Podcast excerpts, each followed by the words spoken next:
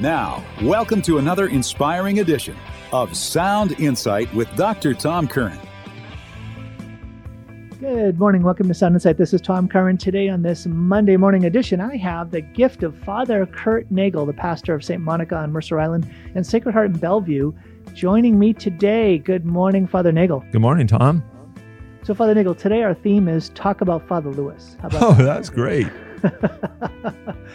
Actually, today we have uh, some high stakes communication, folks. Oh, wow. You're going to hear some pastoral counseling happening live as Father Nagel gives me wisdom and guidance as we engage in a really, uh, let's call it a high stakes dialogue about life and death and the end of life. Wow. As, uh, as Father Nagel shared with me some of his insights into how do you help your loved one, in this instance, a, a parent, peacefully come to their final end and uh, moving through death to God.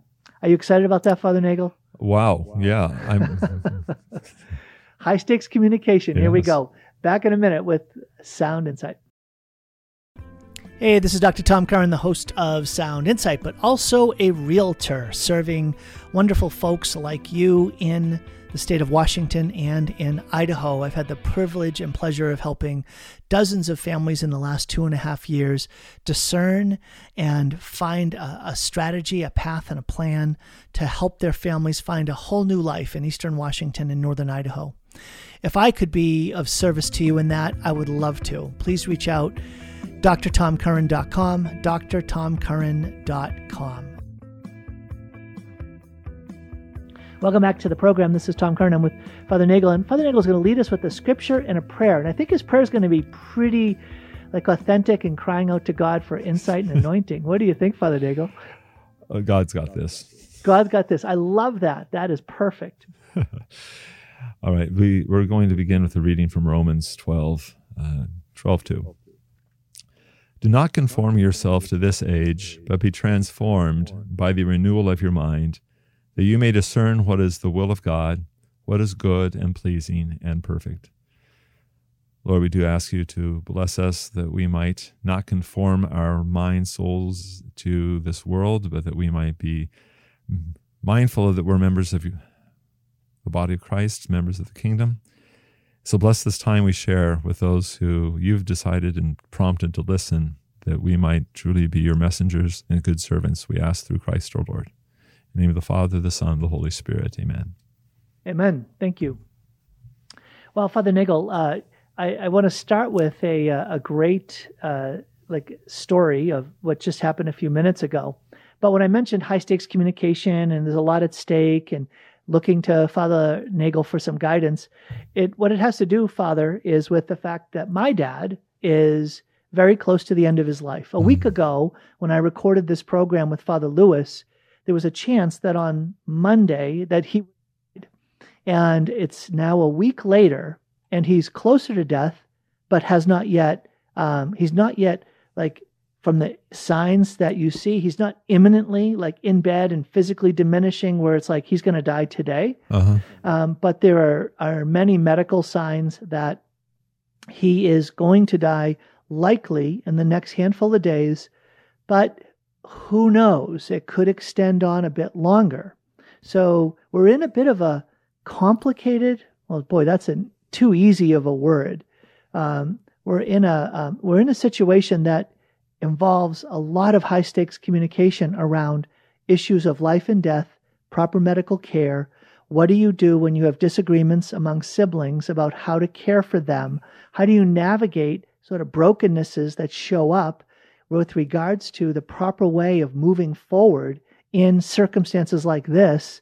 And I'm guessing that in your many years of priestly ministry and pastoral counseling and accompanying people as they approach death, that you have some insight and wisdom to offer. So I'm going to share with you and I'm going to listen to you. I'm going to talk about the things that, that we've done well and badly and see if you offer some insight to us. Because as I literally sit here recording this program, this is a a high pressure, high stakes moment in my family, my family's life. And I would honestly, sincerely love to benefit from your wisdom. And I'm willing to do this live with you because after last week's program, I got a lot of feedback from listeners who were saying to me, thank you for being so honest. Thank you for being so uh, transparent about what's happening in your family situation because this is not something that is uncommon. Mm-hmm. This is this not like, oh, we're the only ones that are going to face the situation with a father or a mother with diminishing health and they're approaching death and how do you deal with it among many siblings? Yeah, that's kind of the default setting of what's going to happen in families' lives, but how often do we get a chance to talk about this? Right. Yeah, you're right. This is it's you know death happens to us all so it is something that everybody faces i, I agree so I'd, I'd be interested and certainly more than willing to, to speak about it with you. Um, that being said, there's it's not going to be any perfect answers, but I, I'd be interested to hear what your family's situation is and your dad. Thank you. I really appreciate that. And again, um, folks, Father Nagel has had a full week of time to prepare for this. He's been praying and thinking and written. No, that is not true. So, um, let's let's start with the fact that that this is like one of the living moments of encounter and contact that Father Nagel is having with circumstances like this, in, with mine, and it's all happening on the radio, folks. So um, I hope that this is a gift to you. You're going to want to bookmark the program.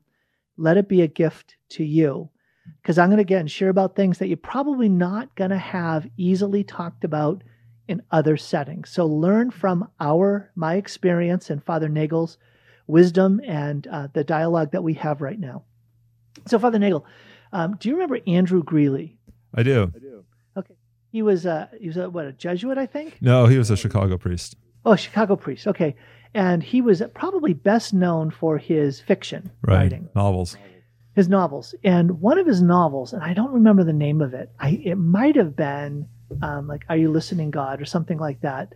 Um, he wrote a book about a computer programmer who programmed a world and the characters in this world like gained consciousness mm.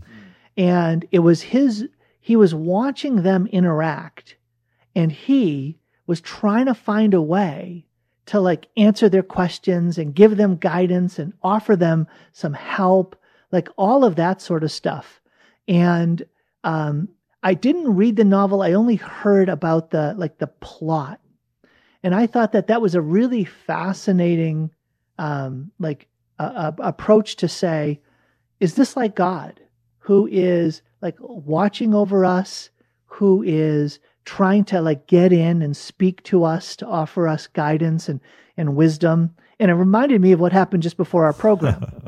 what happened just before our program, Father Nagel? Well, I'm in the studio over at uh, Sacred Heart Radio in Kirkland, Washington, with Ron Belter, the president, and we connect with Tom, who is over there in East, Eastern Washington, and we nothing. We knew he was coming on at you know this set hour, but we couldn't. He wasn't there, and so we just assumed that he was still doing whatever important pastoral work he was up to. But um, wondering where's Tom? Where's Tom? And so apparently, Tom, you were trying. You were listening to us. We couldn't hear you, but you could hear us and you were trying to get through and you tried to call me, but my phone's in my truck. And so there was just a helpless sense of frustration, I suspect, on your part. And we were just talking, bad mouthing you and putting you down as being a late comer and just really very pretty irresponsible. And that's like what we always do. Yeah, that's so funny. Well, and and it's not only did I, I mean, calling you was my last resort, Father Nagel. All right, not that I'm that surprised that you even thought about that. Yeah. Well, I well, what happened was I normally would just call Ron and he'd pick right up, and and then we'd go from there. But because I could hear you guys, um, when I called, I didn't hear his phone ringer go off, which I normally would have, and then he'd pick right up. So it didn't. I'm like, okay, what is going on? So I called again and again and again because insanity says I should try the same thing and expect a different outcome. so that stopped working. So I called the main number of Sacred Heart Radio, and that went right to voicemail. So I'm like, okay, Ron has silenced the main studio number. He his phone is uh, somehow silenced so I'm like, okay, let me try to. I was about to text him, and I'm thought, wait a minute, I've got Father Nagel's cell phone. Let me call that. That didn't work. So I was about to text him, and um, and then he went. You, you know what happened? What? You said, hey, go look this up about this book or something like that. Where's your phone? Uh-huh. You know, and then yes. he, he went and got his phone. He said, uh oh. Uh oh, Thomas, I've had like 17 missed calls from Tom, and it's like, okay, let me call. So then Tom, I, we actually connect, and then now here we are. And the experience was kind of like Andrew Greeley's character in that novel. I felt so powerless because here I am. I'm present to you. I'm hearing what's going on. I'm available. I, am I'm, I'm actually speaking to you, but you're not hearing. Yeah. And it just feels like that that is it, it's probably a pretty meaningful like analogy for a lot of our lives right. regarding God communicating to us. Uh, what would you say to that? I'm sure that's true, and I also think it's going to be. I was thinking also just the souls, the, the the people who love you in heaven, who are trying to intercede for you and trying to also make contact. So it's all it's one big picture, I suppose. Um, uh, but that idea that um, kind of like the invisible person who can see you and trying to in, in praying once it's good for you, but um, it's a one it's a one way mirror, right? And or two way mirror, whatever you call that. So I, I, I do think sometimes that's must be the the idea. I don't get think God gets frustrated per se, if theologically speaking, but nevertheless, the idea that um, you know I, I'm speaking and calling out, and I'm there. I'm I'm always there, and I'm always there, looking, watching, hoping for you, and communicate, trying to communicate. If you would only go over to the other side of the room and pick up your phone. You know, Father Nagel, um, that like for folks to hear this, to have confidence that God is always not only watching but sees, like Exodus 3, the burning bush. You know, I've yeah. heard the cries of complaint, I've seen their sufferings, and I've come to do something about it. In this instance, sending Moses, or you know, Revelation 3, Jesus standing at the door and knocking. knocking. Yes. And whoever hears my voice and opens the door, I'll come in. It's like we could build out a whole program just on that idea well, of. Go ahead. There's, you know, if I was going to, I did say this to, to Ron actually. Another piece of an analogy here is keep your phone on your person. In other words, keep praying, be, con- be, be in the presence of God and be open to Him as opposed to putting Him aside and checking in once in a day or something. Now, I'm not a big phone person, you know that, Tom. So the idea of having your smartphone in your pocket is kind of it rubs me the wrong way. But if this, hey, this I is, just like the idea that I'm God in that scenario. that's really cool. Yeah, yeah.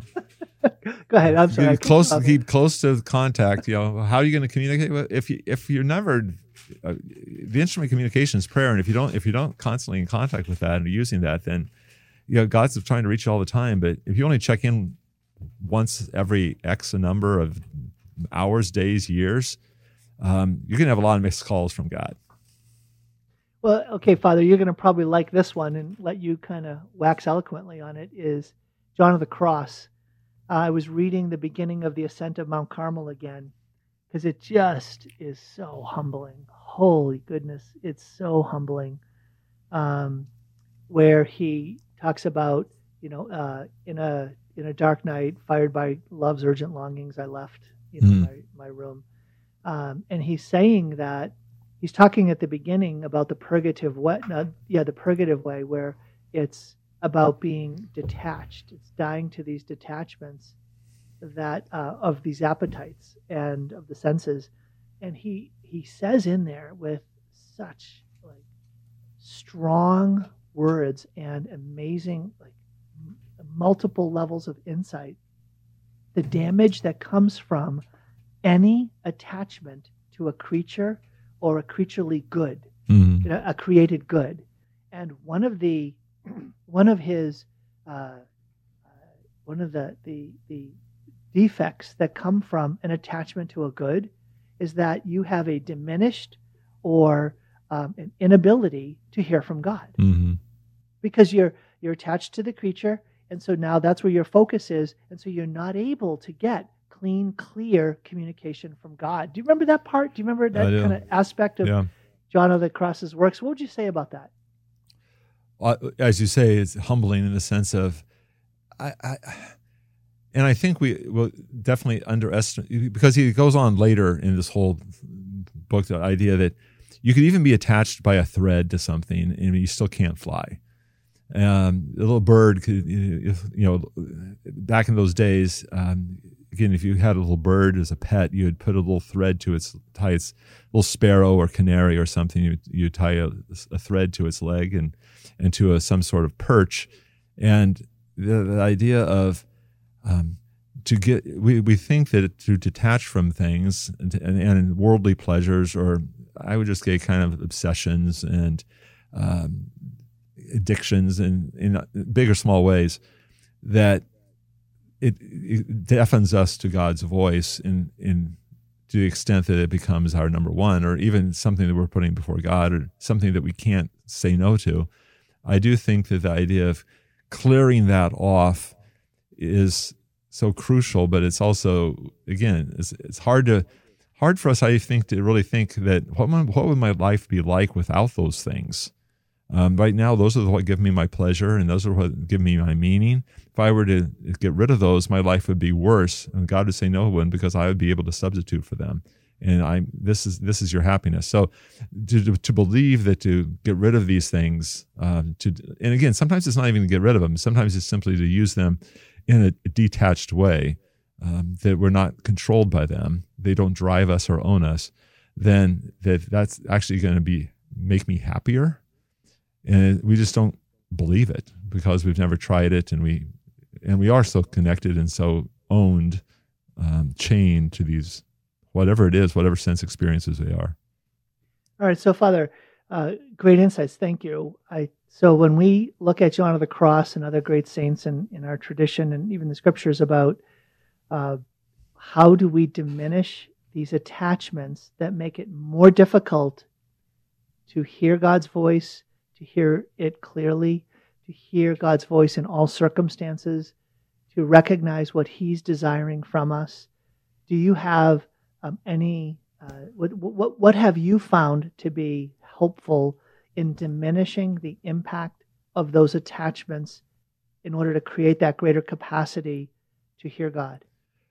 Well, and, and John lays this out, and I can't remember the exact words. And and I don't think it's rocket science. And the problem, and that's the problem. There's, it's not a secret. It's just a first off to be able to identify honestly what I am attached to, and it might be a TV show that I can never miss. It might be a sort of food that I. It might be some sort of little habit that I have. It might be a person that I have put in the place of God. It can be all sorts of things, whether it's my my portfolio, whether it's you know, numbers in my portfolio, whether it's positions in my workplace that I aspire to. It it runs the gamut of what these attachments are, and the whole point is to he would say always go always tend towards you say actually not always go but always tend to the thing that you would are least attracted to or again that whole idea of you're going to have to go against those desires. So if you know you go to a restaurant, fleshly desires. Yeah, yeah. Sometimes or fleshly, even natural goods, right? Even right. natural goods yeah, that are preferred to God. You're going to a restaurant, and you love beef stroganoff. It's on the menu, and you say, you know, Lord, I'm just not going to order it. I have the money to. I could. Nobody's going to know this, but I'm, I'm going to go with the chicken pot pie instead because I don't really like that you know it, that's something you just offer to god and you're going against your attachment that say you know i i, I crave that beef stroganoff. On the other hand, he said, he's saying beef stroganoff's not bad. He says if you get invited to a parishioner's house, say for me, and I sit down and they just bring out beef stroganoff, I can say, well, thank you, Lord. I, am going to eat it. I'm not going to say no because I like it too much. I'm going to eat it and say, Lord, thank you for the pleasure of this beef stroganoff. It's not an attachment at that point. It's simply you're giving praise to God for the good things of the earth. It's when I make sure that they ask me, is there anything you want to eat? I say, oh yeah, there's only one thing I want. It's beef stroganoff.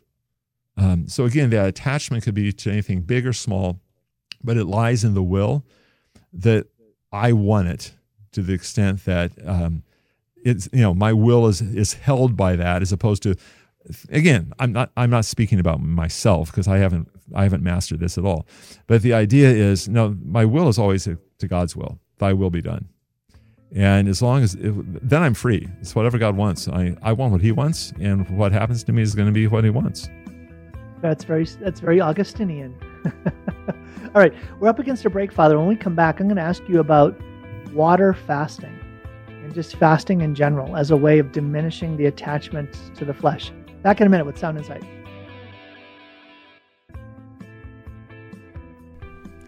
Hi, this is Dr. Tom Curran, and you know me as the host of Sound Insight. I am also letting folks know that as a realtor licensed in the state of Washington and in Idaho, I love serving Catholic families and others who are discerning a move for yourselves. It's much more than buying or selling a home, it's discerning a whole new life. If that's something that you would find uh, a help in, if I could be of service to you, please be in touch. You can find out more at drtomcurran.com. drtomcurran.com.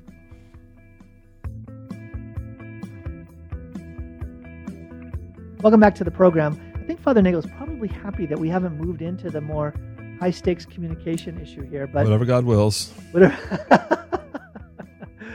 but I feel like we're on a run here, and I want to ask you about okay, this idea. Okay, folks, listen to this. You want to hear God's voice more.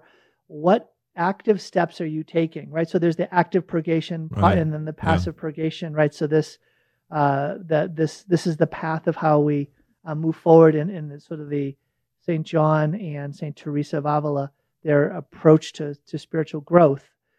So, um, so Father, you've mentioned the idea of denying self. Mm-hmm. So that's an aspect of spiritual training or asceticism. There's also mortification, the dying to self. And I think that um, fasting and water fasting can um, can play a big role in this. Um, and, and I just want to know, have you ever had any experience of this? Because I'm actually, I'll just say it out loud. Folks, pray for me. I'm on a water fast right now. And uh, as a result of a guest I had on last Friday, and, and I'll tell you more about it, Father, but I'd love to hear, first of all, have you had any experience of that or of an extended fast at all? Well, it depends. Uh, I'll just answer the question by, by asking the question. I, I'm exactly is water fasting. By that you mean simply I'll, I'll not eat, drink anything but water for a set time. Yeah, so I'm um, I'm just drinking water, and the only thing that I have other than water is coffee. Uh, and how long is that can, does that go on? So when I, the guest that I had on uh-huh. did it for 40 days. Oh my goodness! No, I've never done that. I've I've never. So that's what I'm on. I'm on the track to do that. So I'm on day five right now. Wow. No, I have not. The extended fast. You know, when I when you're and you're talking about fasting in terms of actually not consume anything but water. So you're not simply saying like the I'm uh, with Jesus in the desert. Yeah, uh, not the Lenten fast of you know coming down. Right. The only thing, the only thing that I would even comparable, and it'd just be for 24 hours, would be the Carthusians one meal a day. And so you would fast for most of the day in the sense of you'd have a meal at noon and you could drink, you know, what you wanted as water, certainly. Um, and I remember that summer when that was happening. And So I went there for a summer. Um, it, it, wasn't. You know, I suspect when you're on the water fast, like, as you are, you go through different phases where, in terms of the hunger and what it means and what, how you feel it. the, the thing about one one meal a day is you never really broke through in the sense that you never were eating, and so you were hungry by the next. You know, by the time the, the let's put it this way receiving the Eucharist, was, I, I could smell the Eucharist in that morning's Mass because it was bread. And, and that was something that my senses were so tuned to it that I said, wow, that's, I can actually, I'm actually, I'm actually looking at this host as a piece of bread, not, not theologically or faith wise, but, but just in terms of the senses, because again, I was, I was hungry. So that was, I think that's the longest I've ever gone in terms of, you know, nothing at all. I, I haven't really done the water diet at all.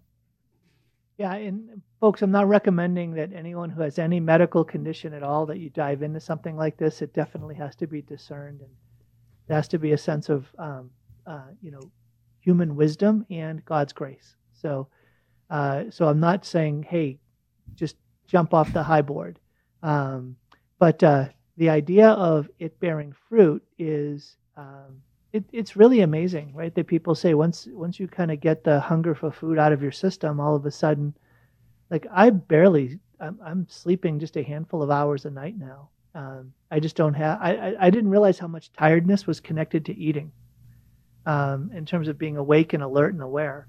And then um, the idea of praying, uh, it, it's so much easier. I flow right into time of prayer because I'm up more and I've got more energy and I've got more focus. Mm-hmm. And so uh, and and I'm doing these fasts like I'm fasting for my dad, right? So my dad who's dying, Mhm. I'm fasting for him to have a happy and prepared death.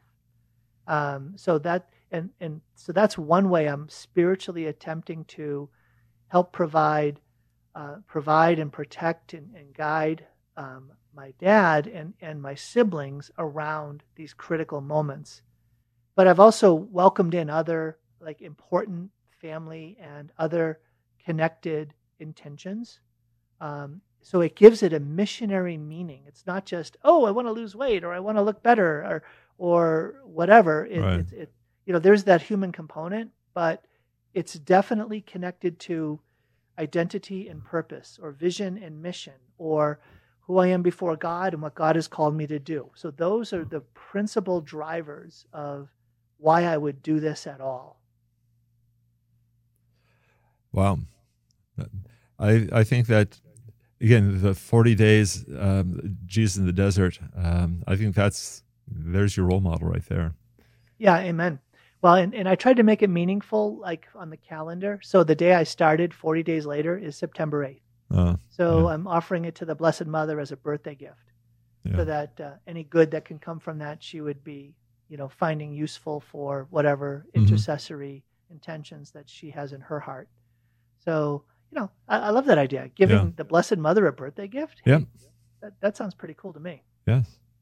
so okay well father anything uh, I, I know i kind of shared my experience of fasting but would you say that like in addition to making those acts of the will that deny self that fasting has been useful and fruitful in your life to help bring about that detachment that john of the cross and teresa of avila talk about I think there's a.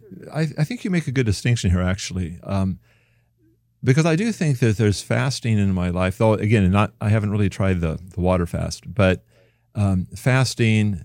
You know, again, certain days of the week, for instance, and and then I do think that that trains, so to speak, my will. So I think there's that element in my own spiritual life. But I'd also agree that those fasts can't and, and have been they're offered for for uh, for people, uh, for my parish, these sorts of things. So I, I do see fasting in of itself as something that's that's uh, a prayer in the sense of it's petitionary and it's something that's a, a grace that that you can offer for other uh, intentions. So I, I both of those things are workable at the same time, and I, at least for me, um, I've experienced and and you use those both. Although again, not the forty day water fast or anything approaching that. But I think those two those two things: detachment, but also intercession. Yeah, I love that. That's a I like that distinction because um, when I think about and this is this applies, believe it, you know, this applies in strategic planning with corporations as well as in individual life, which is you have your current reality where you're at, and then you have this vision of where you feel called to go or where you must be if you're going to be true to your deepest self and your highest ideals. Mhm. And that distance that exists between where you're at and where you're called to be, that's the path you're asked to take. And so you have to find the right strategy or the right path to take to get there. And in developing a strategy, you have to identify both what are the assets you have and how do you strengthen them to move you forward? And then what are the obstacles that you'll face and how do you remove them or get around them? Mhm. And so fasting, I was principally looking at as a means of removing the obstacles Right. to be able to get from where I'm at to where I'm going. But you bring up a really like powerful and important point that fasting is also an asset that Right. if you look at the scriptures, driving out demons, prayer and fasting. Yes. And so there's definitely a like deeper fruitfulness to um, accomplishing missionary purposes or that deeper sense of leveraging this asset of fasting to get to where um, I feel like I'm called to go. So I love that. That's a great insight. Thank you. So Father Nagel, um, let's let's anything else you want to say about um, sort of detachment? I know we talked a bit about denying self and we talked about fasting, but just in terms of again, folks that are listening, they want to hear from God and they often don't know what to do. And so they can say, I, I'm praying, but it's kind of like me uh, connected to you. It's like God's not getting through. I feel like there's a blockage there. Any other insights you'd want to offer before we move on to the next I, topic? I guess more of a witness, really. I, I do think, I just think from my own experience that when I'm fasting, which include that, that means I'm detaching from these. I'm I'm making the effort to detach from my own will and it's usually a disordered will, right? It's something I want too much of too soon, etc. That I do know that my spiritual life picks up. You can in you know count the ways, um, but it, it, you get more sensitive to God. Prayer is easier um, because again, the body can be. and I think you're realizing this in terms of your own fast time. The body can be a an attractor or a channel to the divine, or it can also be an obstacle and a block in terms of how how it's used um, as a conduit or not. And so I do again just just from practical experience, I do believe that fasting in of itself um, just improves one's uh, ability to communicate with God or to receive His communications. I just think so that's wanna, a fact. Well, I want to read this to you. This is from Second Corinthians chapter six, uh, verse one, and this was the uh, Office of Reading Scripture from last Saturday. And St. Paul is talking about um, what he was doing to live his mission in the moment. And he says, on the contrary, in all that we do, we strive to present ourselves as ministers of God, acting with patient, patient endurance. Now listen, listen to this lineup. Amid trials, difficulties, distresses, beatings, imprisonments, and riots, as men familiar with hard work, sleepless nights, and fast fastings. Okay, jumped out at me last Saturday, last Saturday was my preparation day for my water fast launching. So it's day zero. And um, what jumped out at me when I read this was like, my goodness, St. Paul's experience of fasting is completely the opposite of mine. Mm-hmm. Why? He identifies all these difficulties and challenges, all these like hard things, all of the stuff that he's doing. And then he adds in fastings. He doesn't say, I was hungry. He said it, he took an active stance to fast in the midst of all of those things. Now, you know why that's the opposite of me? When I experience all those hard things, what do I do? Chomp, chomp, chomp, go to the snack I, bar. Amen. I give myself all of this permission to say, I'm getting like tremendous stress, pressure, anxiety, and a bit overwhelmed by life circumstances. So I have every right reason and to find comfort and solace in that big bowl of popcorn and in eating any food I want to counterbalance the the challenges that that are there spiritually. And St. Paul was like, "Yeah, Tom, you you absolutely have got it backwards. In the midst of all of that, fast, fast, and and that will be like something that will be an aid to you as you go forward." I just found that so striking. Well, that's good insight. Uh, just in terms of the, the, the, I think lots of us could could relate to the idea of that giving one's permission. Uh, I'm doing so much, Lord, that I just for this little strengthening, I'll take another cookie. Um, and so I, it's probably convicting for lots of us, including me. Yeah, I was listening. So I've been listening to like audiobooks and talks on fasting, right? So sometimes it's like human medically based, sometimes it's Christian based. And I got to tell you, it's so fascinating.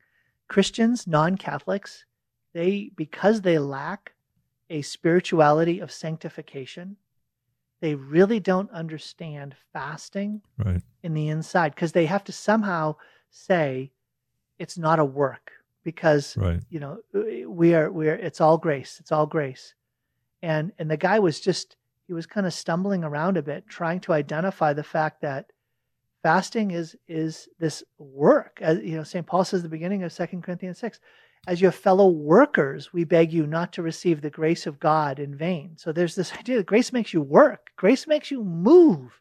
Right. and somehow there was this distinction. But the the more important point was he was saying that he was asked the question during the q&a section do you only fast when god like calls you, anoints you, and gives you this special grace to just say, I feel like I can just fly now, versus can you put yourself forward before God and say, Lord, I'm going to make the determined effort to fast. And I'm going to ask, Lord, that you use this, that I have permission to press in with fasting and um, not just have to wait for this clean, clear, profound divine inspiration. And he's like, that was his point. His point was, no, no, Fasting's available to you, just like Right. deeper spiritual reading or deeper prayer. Yes. It's on you. You can push forward. God's given you a wide road of permission to push harder, to, to be more determined, to make more of an effort. What do you think of that? Well, I agree. I think that's perfectly true. That this is on us to determine. Um, I think there's always discernment um, in terms of, but it's not like I have to. This is a special, unique, or rare thing. But it's it's and it's just a, it's a, a gift given by God to say, you know, I can't fast without that that green light, as opposed to simply saying this, as you say, this is one of the practices, spiritual practices. How do I want to use it? Um, and God's part of that discernment in some ways, but it's not that you, you expect it most of the time. Not, but but if there's if I get a bolt of lightning from above, then yeah, I'll fast. Awesome, thank you. Well, Father Nagel, we're up against our, our next break. When we come back, we will shift our uh, our conversation to talk about a bit about providing some like live counsel around around um, dealing with death and a loved one who's dying. Back in a minute with Sound Insight.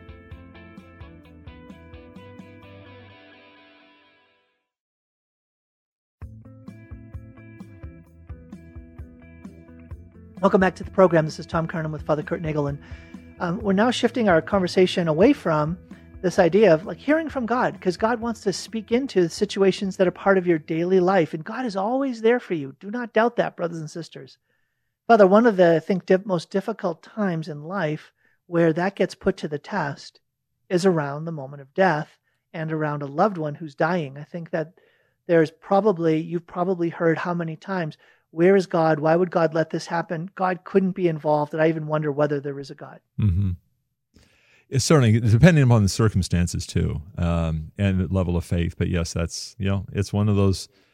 It's an inevitable. Actually, to say common doesn't d- d- diminish it, but it's it's a frequent um, pastoral reality.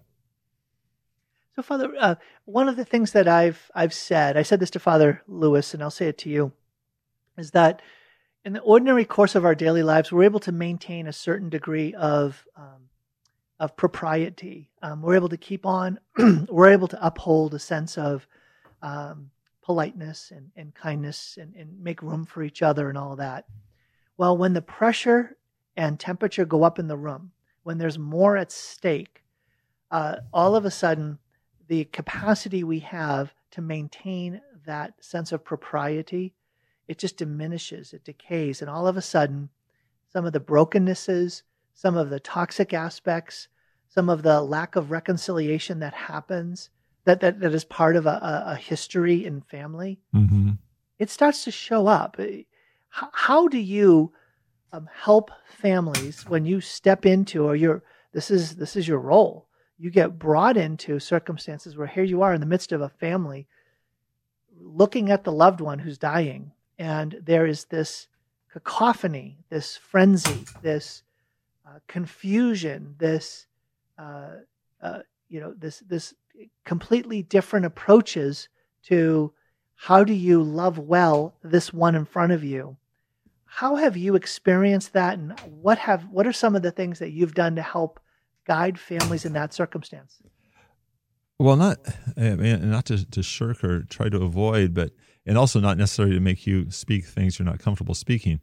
But I do think it you know depends. It depends is is not a cop out here in terms of what the key is at this point. Okay, this person's uh, approaching this ultimate moment of we can use the word particular judgment here. This is this is going to be this is the culmination of a lifetime. And I, the important data is okay. What's this person's position in terms of faith? Uh, is this person himself, herself needs to have some, you know, again, um, encounter with Christ at this point? I mean, what's what's that person's? And then, wh- what are the other people in the room? Uh, when I say the room, I mean the family, uh, the people who are the the people at the bedside or on the phone or in the house what is their relationship to the faith and as you say also their relationship to one another and then also what what are the concerns are they spiritual concerns are they uh, moral uh, theology concerns in terms of what's right to do for this person in terms of health decisions So I, I, I guess I, I would need to know all of those things to f- sort of figure out, okay, what's the approach? What? Sure.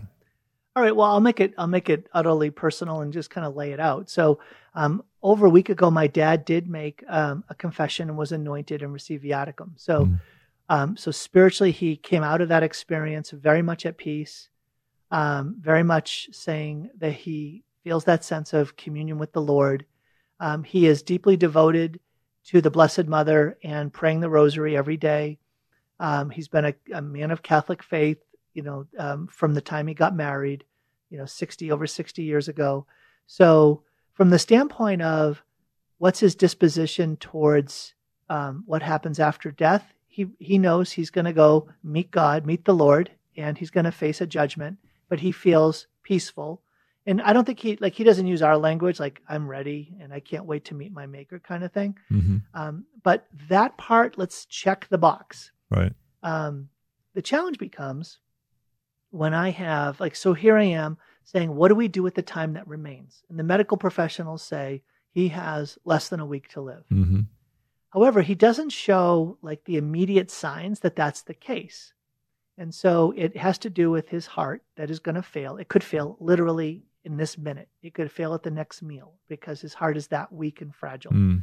And so that also diminishes the, the capacity that his body has to maintain certain functioning and to ward off certain um, troubles he has with his lungs filling up with fluids. Uh, so he has COPD, he yeah, has yeah. Uh, congestive heart failure, right? So right. those are the things that are going to end his life is one of those two things. Either the distress from the fluid filling the lungs or the heart failing. So so there's a there's a degree of not knowing, but the medical professionals have said he's got a week. Okay. So now we are here talking with him, and he'll come out saying, I don't want to see anybody who's coming to visit me to say their goodbyes because I'm not dying. Mm, okay. And I'm like, wait a minute, where did you get that kind of like idea? And and so he's actually pushed away more than one person who wanted to come and visit him, knowing he's going to be dying in the next week. Mm. Um, and so, uh, so there's that. And then on the other hand, you have him saying, "I've got this vision for developing this big new like approach to overcoming this."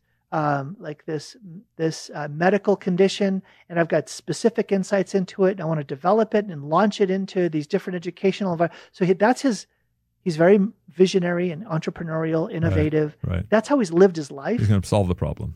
And so he's going to solve some problem. And I have at least one sibling, if not two, of my of my four siblings, like saying, "That's so exciting. We want to support you in that and all of that." And I'm like, "Wait a minute. Is that really the messaging we ought to be saying to him?" If in fact the medical professionals say, that he's not going to be around in a week. Shouldn't we be having meaningful conversations with him, uh, surrounded by family members, and, and, and not having that conflict? Shouldn't we just have him point more towards focus on the Lord and develop that relationship so that the grace of the nearness of heaven will come upon him and he'll be able to surrender all of that?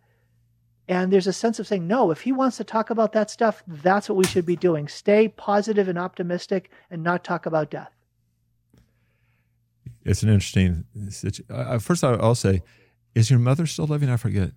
No, six years ago okay, she died. Okay, right, right. And there's okay. a story around that too. But there, there, you go. Okay, so she's not. I was just wondering. You know, that's sometimes a dynamic too. Uh, kids versus other spouse. But okay, I'm sorry, I forgot. Um, it's interesting there. Do you think? Do you think this? You know, he he has this new vision. He's going to solve this problem. He has some brilliant ideas, etc. He wants to talk about. He's excited about these. Is this, is there any mental um, deterioration or is this pure denial, do you think? So the funny thing is, is that, you know, he'll, the, the, the counter line is everybody's dying. And of course I'm going to die at some day, but not today. And so my life could extend out. And then the question is, what's that horizon looking like? Mm-hmm. So it's not so much mental diminishment, though there is a, a, bit of that, but he doesn't have dementia. He doesn't, he can have ordinary conversations and talk about you know pretty much any topic. Uh-huh. So it's not that. I guess what what's your vision of what you hope would happen? You sort of share this, I think that that he would be there and he would be able to receive everybody. And so there's two i think there's two pieces here in some ways. It, you know again at least in my vision if not yours uh, maybe this this is so again this is me.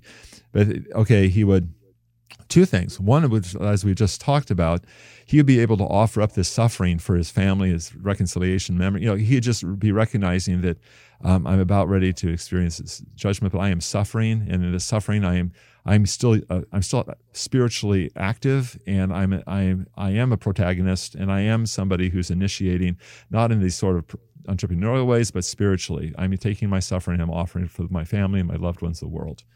In some sense, that I, I'm still I, I'm I'm running through the tape here. Um, that I'm going to continue to, and, and again, I think the closer you get to death, in the sense of the the the reality of that, I think again the power of your prayer and your your self-sacrifice offering just kind of continues to grow. This is a bonus time, so to speak, um, where where great graces are available simply because of what's at stake and how close you are to the reality of God. So there's that piece that maybe if I was there, I'd say that would be a beautiful thing to have happening.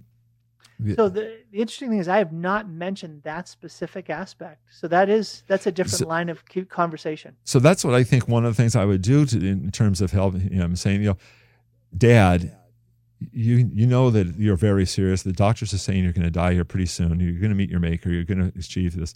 That in in your suffering, just trying to breathe. You know, there's just could you make could you offer that for us? Uh, you know, could you could just recognize and is there prayers that we could do together that you could add your this suffering that you're experiencing with your heart and things.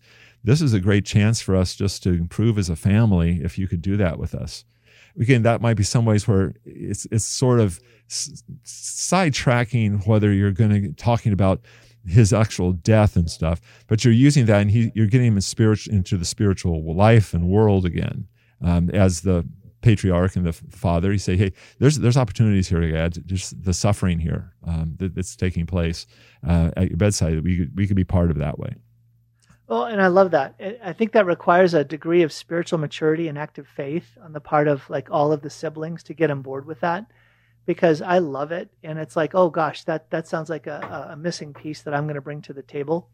The, the greater challenge is that I have at least two siblings who are saying, if you mention that to dad, you're just going to speed his death and you're being a terrible kid. You're being a terrible son to him because you are um, discouraging him and not giving him a sense of a horizon that has hope to it. And I'm like, well, that's an illusory hope because right. he is dying. But that's where you have those disagreements. Yeah, you know, I in that approach, I guess one of my principles is the person has a right to know they're dying. Um, so, and I, I don't think that's the issue here because I think that the medical people have told him, and but I, I don't, I, I, I think I'm really against the idea that okay, the person, let's keep the person from knowing he, she's dying because that would be upsetting as opposed to, so this person can prepare for death. Now, you've said this, that your dad already has prepared for death in, the sacramental sense. Um, that yes, he's, he's received the graces the church offers at this time, et cetera, at least the basic ones. Um, and so in some sense, there's some denial here, but it's it, deep down, he, he's been told. Um, and so the the the biggest problem is out of the way in the sense I, I've I've known families that they'll never say that they'll never mention that at all. And the fellow, let's say it's a man, he he the doctors don't even say it. it, it they don't. He doesn't know how close he is, and I think that's very unfair to the person.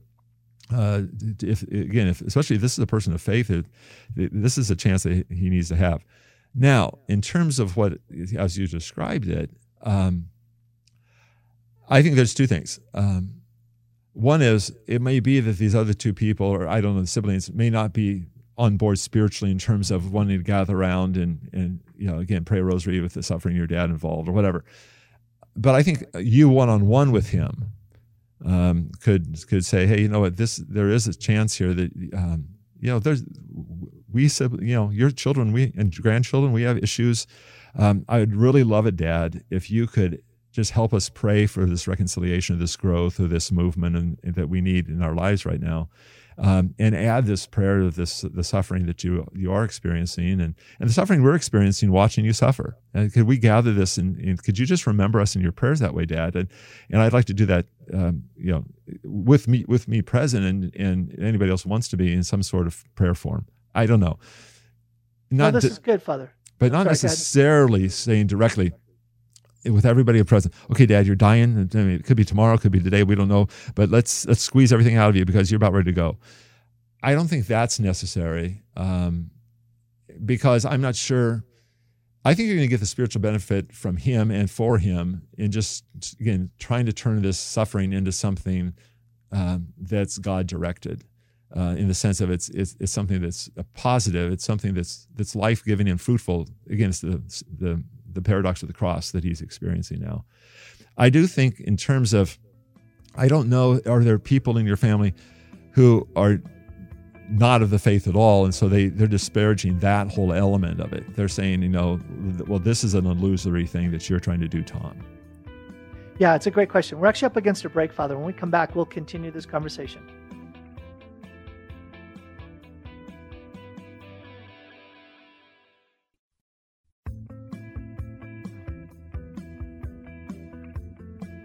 Welcome back to the program. Father Nagel just left me with a question about sort of people's disposition. And the interesting thing is, is that you could say people have some faith, like they say, I believe in God, I believe in Jesus, I'm a Catholic. Uh, yet at the same time, when it comes to the idea that my daddy is dying, all of a sudden, like the the concept that faith is driving the approach and the vision is just washed away, right? So that the strength of one's faith really comes out into the open in those moments.